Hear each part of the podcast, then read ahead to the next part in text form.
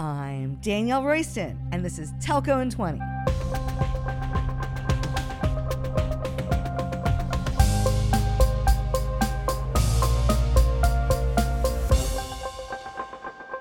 Over the past few years, we've seen telcos sign multiple deals with different public cloud vendors.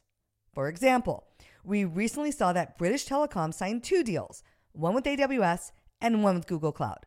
And it made me think why would you do that? One reason could be that they are moving the same workloads to different clouds for resilience or to avoid vendor lock in. Or they could be moving different workloads to maximize the strengths of the different clouds. When we were in England at Telecom TV's DSP Leaders World Forum event, we ran into Neil McRae, BT Group's chief architect, and sat down to ask him about his plan with the different clouds.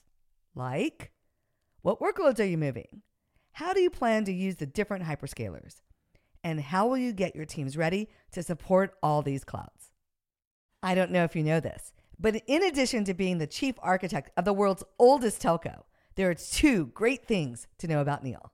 Number one, he's named after Neil Armstrong and is totally obsessed with all things space. And number two, he loves pinball and even hosted a charity pinball tournament during the Telecom TV event. I'm super excited about my conversation with Neil McRae, the pinball wizard of telco. Are you ready? Let's take 20. Neil McRae is BT's chief architect. Hi, Neil. Hi, thanks for having me on. I am so psyched to have you on the podcast. This is going to be really, really great. And so, first of all, part of DSP is your annual pinball tournament. Sure. This year, you brought four of yours. Two of them are mine, two of them are friends, yeah. Okay, yeah, yeah. perfect. You know, you're a pinball wizard, from what I understand. I don't know if it was, I do okay. It's kind of a passion that lets me recharge. And some people play golf, some people Yeah. play tennis, some Yeah. people play pinball, some people play video games. I'm into pinball for two reasons. One, I'm reasonably okay at it, and when you're good at something, you kind of enjoy doing it. Yeah. And two, there's a great pinball community that Yeah. I engage with. I run events here in the UK and travel all over the world to different tournaments, and it's great fun and challenging. But it's kind of the thing that you can turn it off, and there's nothing too serious about Right. it. And in our world, in telco, you know, we're very serious, so it's good to have something to take the steam off, if you like. For sure. I mean, that's Um, how I am with tennis for sure. And so you're playing competitively. How long have you been playing? Is this something that you did as a kid? Or? Yeah, so I played it when I was a kid, kind of 14 to 20. Yeah. And then I moved to London to start a business, and the business was crazy successful. And the whole 90s was just work, work, work. And I kind of just didn't play for a while. And then I was actually at an event. Metaswitch invited me to an event, and my other passion is space. So I'm named after Neil Armstrong. Yeah. And to get me to their event, they had Gene Kranz come, who's the Apollo 13 flight director, Apollo 11 flight director. Right. He's the guy that said failure is Not an option. Yeah. And when they told me he was there, I was like, yeah, I'll be there, no problem. Yeah, yeah, yeah. They knew how to Because get he's you. a hard guy to meet, but I was able to meet him. He's one of my heroes, so it was fantastic. And at that event, they had pinball machines Yeah. and arcade machines, and I went up to one, started playing it, I was doing all right. And then I remembered, actually, this is something I was really into. Yeah. And then by the time I got home, I'd bought one. That's Um, awesome. So I was actually a very similar story with tennis. I played growing up, and then when I graduated from university, I was just a little bit burnt out. The passion and the love Yeah. wasn't there, and then I just dove and started to work 100-hour weeks. Yeah, it's what I always say to everyone. You've got to enjoy it. If you're not enjoying it, just stop, Yeah, take a break. yeah. Just chill out, have a beer, and come back fresh minded. So if I go to an event, it's not about winning for me. Look, I love to win, but actually, what I want to be able to do is walk away and say, no matter where I came, I played the best I could play. Mm-hmm, But yeah, it's a passion. I love it. And are there different strategies? You know, like in tennis, you might be a baseliner, an aggressive baseliner, or a serve and volleyer. Are there different strategies and ways of playing? It's one of the interesting things about pinball, and also one of the most challenging things, which is all the games are different. Yeah. And each game has two or three strategies. So we got Led Zeppelin here, and there's three or four ways of scoring big points on that game. So you've got a choice. You know, for whatever reason, your brain's Yeah. just not lining up the shots right. So you kind of pivot to another strategy and try to get a big score in a different way. The other big strategy, and it affected me here today. So we've got a creature from the Black Lagoon here. Yeah. It's a game I do badly on, Yeah. and in a competition, if I'm playing someone and they've got game choice, they'll say, "Oh, Neil McRae, he does bad on Creature. I'm going to pick that." Yeah, yeah. Because I play good on it. Right, so, right, right. Whereas you know Godzilla, which we've got here, I play great on that. So that's always like a first pick for me. So that's the sort of strategy that's there. And yeah, look, it's something I love to do, and it was great. We raised a load of cash for the National Autistic Society, which Yes. is another passion of mine. I literally will do anything to raise money for those guys, and, and I know your organisation contributes, so thank Yeah, you for yeah, that. Um, it's a cause that a friend of mine who plays pinball, he's a world champion, he's autistic, and I got to know him and his parents who are phenomenal, Robert Gagno. And recently, in the last month, my grandson's been given an autistic diagnosis. Yeah, so yeah. I was very passionate about it. It's become a lot bit more, more personal. So I really appreciate um, everyone who came and played and donated as part It's of the great. event. It was a great combination of worthy cause, obviously, and then something fun to do. Absolutely. Yeah. So pivoting a little bit, you've been working with Harmeen Mehta, Yep. recent hire to BT, Chief Digital Officer, and you guys are putting together a cloud strategy. Mm. You and I talked about it a little bit on Twitter, but recently you guys signed two deals with two different clouds, one with AWS, one with Google Cloud. From what I pick up from what you talk about on Twitter and then things Sure. that you said today at this conference, is that maybe you're not that excited to run core network workloads on the public cloud. So what workloads will you guys move Yeah, to the so cloud? Microsoft Azure is also a partner for us, and Oracle. So let me Yeah. run through. So the clouds. in BT, our uh, IT estate is massive, and actually, so for the last I don't know four years, just before Harmeen joined, we've been looking at our IT estate, which has got thousands of applications. We've got mainframes. We've got every kind of infrastructure that you can know. And actually, what I always say about IT is the complexity of your organization is mirrored in the complexity of your IT. And BT, the platforms that we use to run the business, at one point they were leading edge, but now we need to rethink them in a much Really more modernize them. cloud technology way of thinking. And from my perspective, if you think about the strategy that we built was is we knew we were going to have to go through a complete redesign and re-architecture of all of our IT. Yeah. And the challenge with that, as you know, It's know, a is, is replatforming. I mean, Yeah. that's what people don't understand. It's not just picking a different technology. I mean, it's a replatforming from what you're doing today to a kind Yeah, of a I mean, this wasn't, and this is one of my frustrations is, you know, you get a lot of the con- big consultancies say, hey, we'll move all your stuff to the cloud. And I'm like, no, no, no, no, you're Yeah. not going to move this to the cloud. Are you joking me? Yeah. And actually, it frustrates me because it shows how little they understand. So Yeah. you're absolutely spot on, which is what we decided to do was, okay, if we were going to build BT today, and we look to 2030, what do we need to build today to be ready between now and 2030? And we kind of went through a process of who are the platforms that we could use in this. Yep. And this is where we started working with Google Cloud, which is, hey Google, can you give us more insight and more things that my marketing team and the sales team can pull from data? And the great thing about data is you can grab it, do stuff, analyze it, and then make decisions. Yeah. And you can do that whilst you're doing all this other transactional Correct, work. correct. So the second part of our strategy was give our business units much more insight, use it to pull together our data, and at the same time get it to a place where by the time we migrate to the new platforms, we've sorted out all of our data stuff. Yeah. It's all about analytics and AI, but nevertheless, Google is, it's hard to argue that they're the best at managing data in the world. They download You know, a copy of the internet every day. yeah, and you go to Bing on your laptop, and the first thing you do is change it to Google, right? That's, Yeah, there's a yeah, reason for that. yeah. And they understand networks, which is doubly helpful. So that's what we're doing with Google Cloud. And then with Amazon, we signed a new deal with AWS for our main application groupings, stuff that isn't SaaS. Will Yeah. sit on Amazon. Yeah. Again, this is all of our IT platforms. We'll build a new in Amazon and then migrate the customers to them. The data into it. And then finally, Microsoft, from a customer impact point of view, we've probably done the most for Microsoft. We are building Operator Connect with Microsoft. We run one of the biggest global voice networks. And our partnership with Microsoft and Azure is we built a load of voice capability into Azure.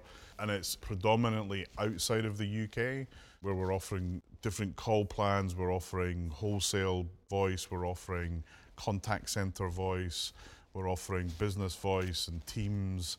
And of course, Teams has gone massive through Yeah. the pandemic. Mm-hmm. Customers want it. You've got to engage and be able to offer that. But we're adding value to it. We can give you dial tone in pretty much every country in the world, Yeah. except a few that are embargoed or we're not allowed to, but we can give you inbound numbers, we can give you outbound numbers. There's not many organizations that can do that other than BT. So that's been a great partnership with Microsoft, and we're leveraging Azure for that. Yeah. And in Oracle, we're a big Oracle shop today, and we felt Oracle had lost its way in telecoms. You know, Yeah. they acquired Siebel, which everyone ran Siebel Yep. in telco, Yep. but I would suggest that they probably didn't invest in that as much, and lots of other players appeared and caught up. And you know, we're using Oracle Cloud for a lot of our legacy applications where the journey to keep them current is easier on uh, On- Oracle yeah, Cloud yeah. and we've been working with them on some of their high performance compute that they've got in the cloud, which, Yep. as you know, I mentioned that. You know, we've got these three hyperscalers, but that isn't the end of cloud. There's lots of other cool cloud companies that are Yeah. doing stuff that you can actually leverage in a different way. And, you know, we haven't really got to a proper use case for that, but we're excited about what they can offer. So in cloud, we're really focused on leverage in our IT side of the business, and we've been driving that hugely. I still think there's lots of challenges to overcome. I'm very concerned about cost. I'm not fully convinced that we couldn't do it cheaper. But on the network side, for me, there's less opportunities there because we have requirements around availability, we have requirements around data sovereignty, we have requirements mm-hmm. around actually knowing where things are. And today, that's one of the areas where I think the cloud needs to think about how it develops. So we built our own private cloud, BT Network Cloud, Yeah. and one of the big partners that we've embarked with on that is Ericsson for our 5G cloud core. It's cloud native, Yeah. truly cloud native. Yeah, It's Canonical based. It's fully SDN. We can create a workload wherever we want across our network. It can be in Glasgow, local to a customer. It can be in London, but it gives us a platform for building the services of the future. And we can scale up, we can scale down, we can scale out, we can scale in. And we've started our first set of migrations onto that platform, and it's going fantastically. It's not been easy. You know, you get a lot of folks saying, "Hey, just build everything virtualized. It's all easy, and It's use general purpose hardware." It's just a nonsense, frankly. Yeah, it's a lot of work when you have thousands of applications in IT. And so once you go through that, which ones are you going to move? Which ones are you going to kill? Yep. Which ones are you going to keep? I mean, you need lots of people to do this. So how are you guys getting your people ready for this? Yeah, it's a really good question. I mean, first of all, there's a couple of aspects to this. In the network side, the challenge we face there is not enough people in the world actually understanding what I call the power connection to the application and all the detail between It's a lot of layers. you know yeah. what's on the motherboard, what CPU do you need, what's in the PCI bus, how do you scale it. But Intel and Dell, two of our partners, that we really collaborated to create this what we called Cloud Builders Training. So it's you know a boot camp almost of Yeah. Actually, if you want to learn how this works, this is what you've got to think about. We've introduced some testing on it to make sure people are understanding so that we can manufacture cloud builders. Yeah, That's the yeah, goal, right? yeah. And yeah, okay, three years from now, they might go and work in Google or they might go work somewhere else. That's okay. Yeah. Because we've got this funnel, we've got this sheep dip Yeah. where we've got the people coming in, young kids that we bring in through graduates, through apprentices. We work with a lot of universities to sandwich that as a university course where Yeah. they spend some time at BT and they spend Catch some time early. at uni. Doesn't give you experience, Right. but actually we want them to learn by failing. By doing. So when it comes to that, we want to give them a safe space to work. So when we were building the internet back in the 90s, if we broke it, no one cared. Yeah, yeah. Now you're No. headline news, right? yeah. And Netflix have a two second blip and everyone's talking Everyone's about it. upset, like, what, yeah. what did you do during the big Netflix outage? You know, it's like That was 10 minutes think- long. Yeah, it was exactly. Right, it was like you didn't have You movies for 10 minutes. Exactly. But the challenge is, is how do you give someone that experience safely? So this training, and we've got a couple of kind of labs where people can test stuff and break it. Yeah. And have we got enough people coming out? I don't think we'll ever have enough right now Yeah. but we're managing this in a great way. And in terms of how to kind of create things in the cloud, we have the same challenge. Each cloud provider, you know, have got their own approach to it. So we've brought in a few experts that have done this, Yeah. and we're leveraging them to kind of grow those skills in the digital side of our business. And it's one of the things Harmeen's quite passionate about, which is how do we get the skills and the capabilities to the right level.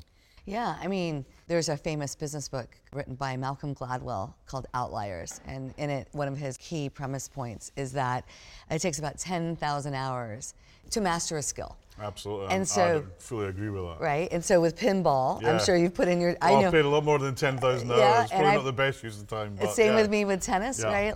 I mean, master of skill in tennis, I'm like, that's a forehand, Yeah. Mm. right? That's 10,000 hours on a forehand or a serve. And so when you think about it in terms of your work time, 10,000 hours is five years. Yeah. It's about five years of cloud experience. And so I think exactly what you were saying, the way I like to get experience with anything is to just go do it. Yep, absolutely. Just get your hands on it and maybe start with easy things or things that are not mission critical. I wouldn't start with like your crown jewels or your most treasured customers, but there are workloads on mainframes that maybe not as many customers are on and you can Mm. Yeah, I mean, we're looking to virtualize that. Um, we started experimenting with that about five years ago, and we think it's now ready to roll. Yeah. Well, I think you have a huge challenge in front of you. It is not something that's easy, but I'm super excited that you guys have, at least externally, you can start to see the movement. So, Yeah, I mean, look, I have a picture on the wall of my office of Apollo 17, Gene Yeah. Cernan, driving a car on the moon. Mm-hmm. That's difficult. yeah. Yeah. What we've got to do is straightforward. We've Yeah. just got to get on with it. Just got to go do it. Well, Neil, I uh, wish you the best of luck and Thank you. thanks so much for coming on the podcast and Anytime. sharing what you guys are doing. and look, let's come back a year from now, see where we are. uh, for sure, let's do it again. Great. Awesome. Thank you. Looking forward to it. Stick around because we're ending each podcast with a Telco in 20 takeaway. I have 20 seconds to tell you something you need to know. We just heard about Neil McRae's strategy to drive BT's cloud transformation. Their plan to move their IT workloads to the public cloud across multiple cloud providers is a big project. I've been thinking, how in the world is Neil going to get his team ready? Longtime Telco in 20 listeners will remember the advice leadership guru Jim Abel talked about back in episode 7. Assuming you already have leadership buy in and you've communicated the change, I believe the best way to teach your team how to use the public cloud is to fully immerse them. It's like learning a new language. If you want to learn Spanish, you go to Spain. And if you want to learn cloud, you need to move to Cloud City. Remember, there are two key steps to driving change, which are you've got to change the work and you've got to make it stick. By making people move to Cloud City, you're changing the work. And by making people feel like this is inevitable and we're never going back, that this is the future, you're making it stick. While there are a lot of similarities in training across multiple clouds, the tools and the software are different. And so they have their work cut out for them for all the training they need to do for all the clouds they're embarking on. We wish them luck. Guess what I'm working on? I'm launching a Telco DR YouTube channel so you can get access to great cloud info and know how 24 7. All my stuff, all in one place. Head on over to YouTube, take a look, and subscribe. And while you're cruising around on the internet, don't forget to sign up for our awesome newsletter at telcodr.com and connect with me on LinkedIn and on Twitter at telcodr. You can also WhatsApp me at 925 telcodr. And finally, if you love this episode, subscribe on Apple Podcasts or follow us on Spotify. Go full tilt on the public cloud. Later, nerds.